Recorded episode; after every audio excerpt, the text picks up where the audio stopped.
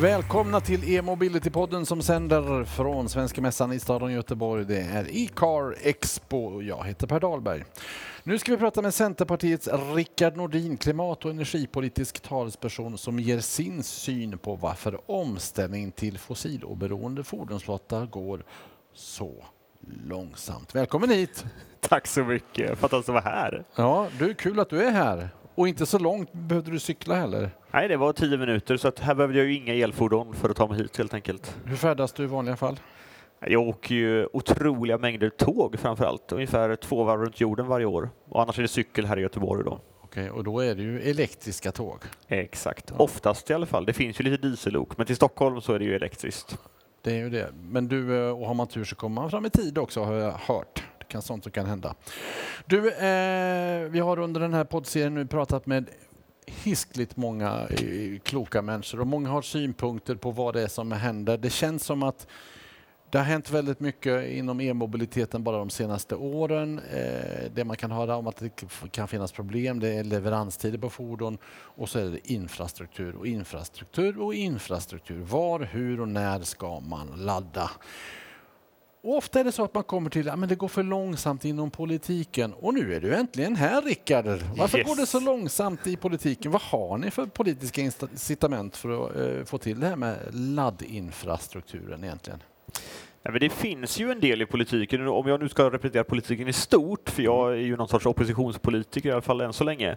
Men eh, det finns ju en del från Klimatklivet, eh, där man kan ansöka om pengar via bidragssystem. Det har ju också funnits ett ladda hemma-bidrag som väl inte varit så välutnyttjat, men annars har det varit lite klent tycker jag i infrastrukturen. Jag hade ju gärna sett lite mer sammanhållning och lite mer styrning. Vi, vi behöver ju ett schysst nät över hela Sverige och det det har ju varit lite si och så med det och där tror jag att man skulle behöva jobba lite ytterligare. Men sen behöver man göra det mycket, mycket enklare. Att, jag tror att Volkswagen har ju fått ut fler laddboxar hemma än vad de, ja, men regeringens pengar har fått. Jag tror att det vore jättebra att få till något lite mer ja, men enkelt och rakt. Tänk rotavdraget. Att, ja, men sätter du upp en laddbox hemma då får du avdrag direkt på fakturan. Inga krångliga bidragsblanketter, inga väntetider på pengar som man inte vet kommer och så vidare så måste man tänka så mycket, mycket mer. Gör det enkelt för folk. Alltså fordonsflottan, då har man infört bonus malus. Eh, Behöver någonting liknande då även på hemsituationen och laddsituationen, eller? Ja, kanske för bonusmålet då får man ju en bonus för de bra bilarna och en avgift för de dåliga. Vi kanske inte ska ha en avgift om man inte sätter upp en laddbox, för det blir nog lite knepigt. Men däremot tror jag till exempel att eh, ja, men när man bygger nya parkeringsplatser, då ska ju en viss andel förberedas för laddstolpar och en del ska sättas upp redan på en gång. Det tror jag vi kan ha lagstiftning kring. Alltså lite som vi har ju p-tal. Eh, om man är van i byggnadssektorn så vet man att ja, men ska man bygga ett antal lägenheter, då måste man bygga ett antal parkeringsplatser. Lite samma sak här, fast bygger man ett antal parkeringsplatser, då borde man ha ett antal laddstolpar som man har som krav från politiken för att få bygga överhuvudtaget. Det tror jag är en, egentligen en självklar sak som vi bara inte har än. Vi pratade, eller du pratade om ladda hemma-bidraget som vänder sig då till privatpersoner som vill köpa laddbox. Eh, det har väl gått sisådär? Jo, men det är just det. Jag tror att dels så är det inte tillräckligt känt och dels tror jag det är för krångligt. Alltså, det var ju, som Centerpartist så vill jag ju pola ihop sådana här bidrag som solcellsstöd eller hemmabidrag och så gör man det till ett rotavdrag istället eller motsvarande då. Eh, då får man ju man får lite mer vetskap, det blir mycket enklare. Det blir också lättare för företagen att ge ja, men en vettig kalkyl och faktura för de vet ju att de pengarna får du ju direkt. Så då syns det direkt i deras erbjudande istället för att nu ska de räkna in det och så ska du se till så du får pengarna i ett bidrag och så ja, hela vägen. Och det, jag tror att det, det gör inte så stor skillnad i statsbudgeten, men det gör skillnad i vardagen. Och vi fastnar ibland i det tror jag när vi pratar mobilitet och att allting är ekonomiska incitament och styrmedel, att det måste, man måste tjäna på det och det behöver man såklart. Men jag tror att enkelhet är också en sån där sak som Ja, men förr hade man gratis parkering till exempel för miljöbilar. Det får man inte ha längre enligt lagstiftningen. Det är ju skitsmidigt. Helt plötsligt slipper du gå till parkeringsautomaten plus att du, plus att du slipper betala eller normerna som kör i bussfilen. Det kostar ju inte så mycket mer, men de, de vinner någonting i tid och bekvämlighet. Den typen av saker behöver vi jobba så mycket mer med, för allt är inte ekonomi, rätt mycket psykologi också. Är det här Centerpartiets linje? Exakt. Du, det, annars är det rätt mycket oenighet uppe i Stockholm, där i närheten av Helgeandsholmen just nu. Finns det någonting som ni är eniga om, eh, du, ditt parti och andra partier, när det gäller e-mobiliteten? Ja, så vi är ju eniga egentligen om de två stora sakerna som hände förra mandatperioden, där jag själv var med och förhandlade. Det är ju dels att vi satte världens tuffaste klimatmål, där vi också satte målet om att minska utsläppen i transportsektorn med 70 procent. Det slog ju såklart in på den här Innan vägen. 2030? Jajamän. Och eh, dessutom en energiöverenskommelse på elsidan då. Hur mycket el ska vi producera och hur styr vi det så att det blir förnybart och, och välproducerat? Det sätter ju egentligen ett golv för hela den här branschen också och med den omställningen. Så att ibland så blir det lite pajkastning i att folk tror att vi bara är oeniga om allt, men de, stora bitarna är vi faktiskt eniga om. Sen kan vi ha lite olika vägar dit, men det är ju egentligen bra, för då får vi fightas om vem som är effektivast och det är ju mycket mer kreativt. Ett genomgående eh, spörsmål här har varit hur mycket ska politiken eller staten lägga sig i eh, den här omställningen och hur mycket ska gå utav marknadskrafterna. Vi har haft en snabbmatskedja som var tidig med att prova det här med laddstolpar exempelvis Eh, och andra menar att det krävs att vi har att staten går in exempelvis i, i glesbygd. Vad säger du och vad säger Centerpartiet? Nej, men jag tror att du är helt rätt i att i glesbygd där du inte har lika tydligt, då måste man gå in och hjälpa till. Men då är det också viktigt att komma ihåg att eh, det är så lätt att fastna i det gamla tänket att vi måste bygga ut med snabbladdare överallt för att alla ska dit och ladda. Men det vet ju folk som är på den här mässan att nej, men så funkar ju inte elbilen. Man laddar ju hemma. Alla som har en motorvärmare har redan liksom vanan inne. Och de där snabbladdarna handlar ju mer om att ha reservdunk så man kommer lite längre. Och då är det ju såklart viktigt att ha det så man kommer till fjällen och till norra Sverige och överallt för de som åker riktigt långt. Men det är ju inte vardagsresorna. Och där tror jag att politiken inte riktigt har hängt med i sättet att tänka. Det var ju därför det kom stöd till snabbladdare mycket fortare än vad det kom till hemmaladdning, trots att men vi hade Energimyndigheten på scen häromdagen som sa att ja, men 85-90 procent är ju hemmaladdning. Då är det där man måste fokusera. Och, och, och hur lägger man fokus där då? För att inte alla har egen villa eller den möjligheten. Nej. Alltså, hur gör vi för de som bor i hyresrätt? Japp. Nej, men det är ju där då kommer det in i krav på parkeringsplatser till exempel. Ett annat sådant förslag som vi i Centerpartiet har är ju att eh, så lyktstolpar finns ju ganska mycket. Och där finns det också lite kraft kvar i nätet därför att lamporna har blivit så effektivare de senaste åren med LED-lampor och allt möjligt. Men det får man inte göra till laddstolpar idag.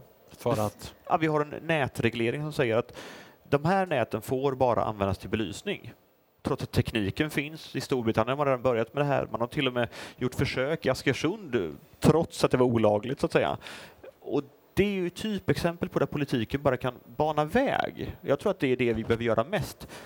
Ändra i regelverk, förenkla, förbättra och sen där marknaden inte klarar av det, som du säger till exempel i glesbygd, ja men då får man hjälpa till lite extra ekonomiskt. Men det finns så mycket som går att göra på marknadens villkor. Men om det nu är så att eh, du som pol- politiker i det här fallet känner till det här med, med lyktstolparna, kapaciteten finns där åtminstone teoretiskt och det behövs inte så mycket. Varför händer det så långsamt det som bör Ja, hända? Det är ju 10 000 kronor frågan och där är ju jag som oppositionspolitiker lite frustrerad för jag får ju inte bestämma. Jag hade ju väldigt gärna velat göra det, för jag tror det finns så mycket sån här... Det där är ju en skitreglering. Det är inget stort och man får stora rubriker för i Aftonbladet eller Dagens Industri eller något, men det finns så himla många sådana grejer som nästa energi eller klimatminister bara måste genomföra.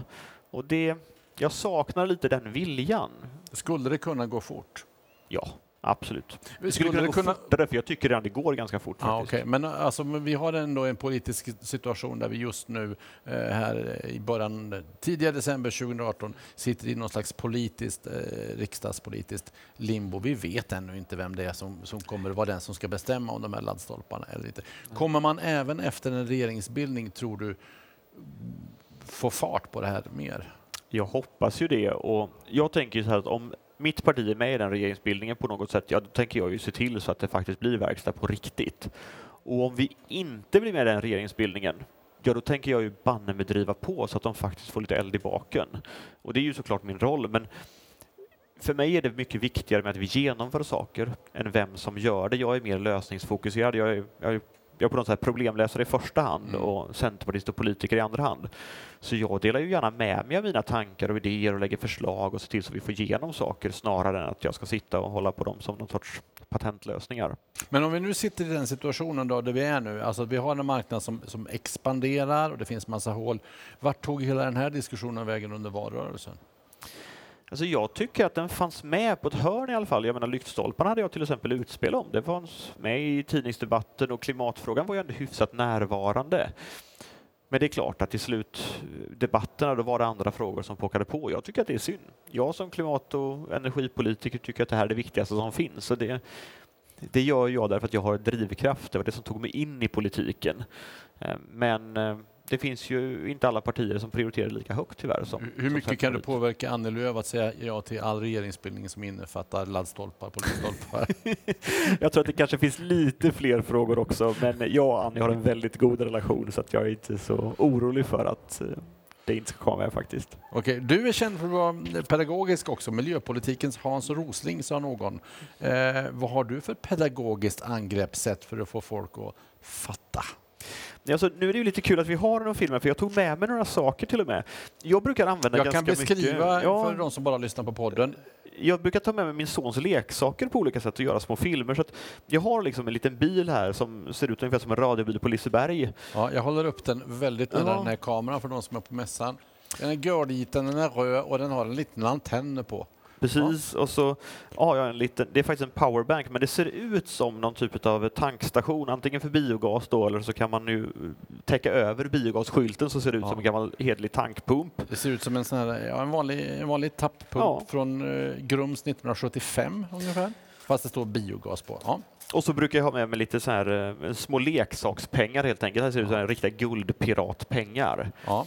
Och så brukar jag göra små filmer där jag förklarar olika saker. Alltså, ja, men ett bra exempel är ju att elbilen är ju otroligt mycket bättre än eh, bensin eller dieselbilen ur ett livscykelperspektiv. Det kostar ju lite mer att tillverka batteriet och elbilen. Ja. Men när man väl räknar ihop allting så vinner ju elbilen överlägset. För att?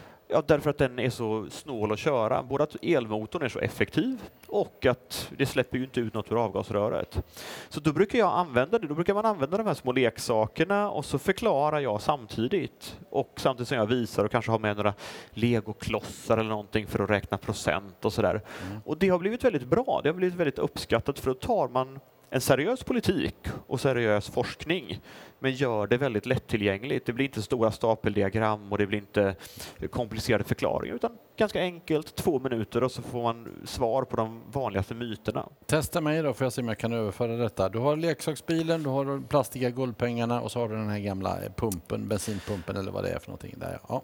Nu blir det ju väldigt spontant här, men det är ju Roslings... roligt. Ja, precis. Det är väl Roslings hemmatema. Då skulle jag säga så här att eh, elbilen är fantastisk. Alltså inte bara så eh, tjänar du ju pengar om du kör den, för driftskostnaderna är ju så mycket mindre, utan det finns så mycket mer andra samhällsvinster att göra som man kan plocka hem också jämfört med den här gamla tappen då med, med dieselbilar till exempel. Att här finns det ju en samhällsekonomi och nu skulle jag haft en liten kanon kanske att visa, för det här är försvarspolitik till exempel.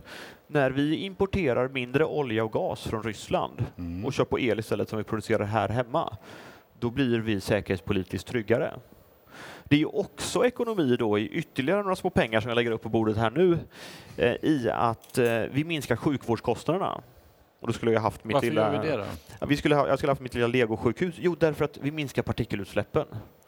Över 7000 människor dör i förtid i Sverige varje år för att vi har för mycket partiklar. Nu löser inte elbilen riktigt allt därför att du har, ja, men du har eh, däcken slits, du har bromsar och annat. Eh, och dessutom så är det ju ytterligare lite pengar som jag nu lägger upp på bordet därför att det här är ju näringspolitik också. Vi skapar jobb och företagande här istället för att skicka våra pengar då till Ryssland. Jag tror att EU importerar fossila bränslen för ungefär en miljard euro om dagen. Och det är ju ett jättestort problem att vi inte gör grejerna här, hemma, själv, här hemma istället. Så svensk elektricitet eh, och, eh, och vi kan spara pengar i sjukvården Ja. eller vi behöver inte använda den. Och sen den sista biten där var att vi gynnar företagande. Ja, precis. Ja. Och allt det kan elbilen vara med och leverera, till skillnad då från Plastiga dieselbilen. pumpen från Grums där. Ja, Men då, då har vi de här tre höga. Det kommer inga fler högar? Va? Nej, nu är vi klara med Ja, högarna. tar vi.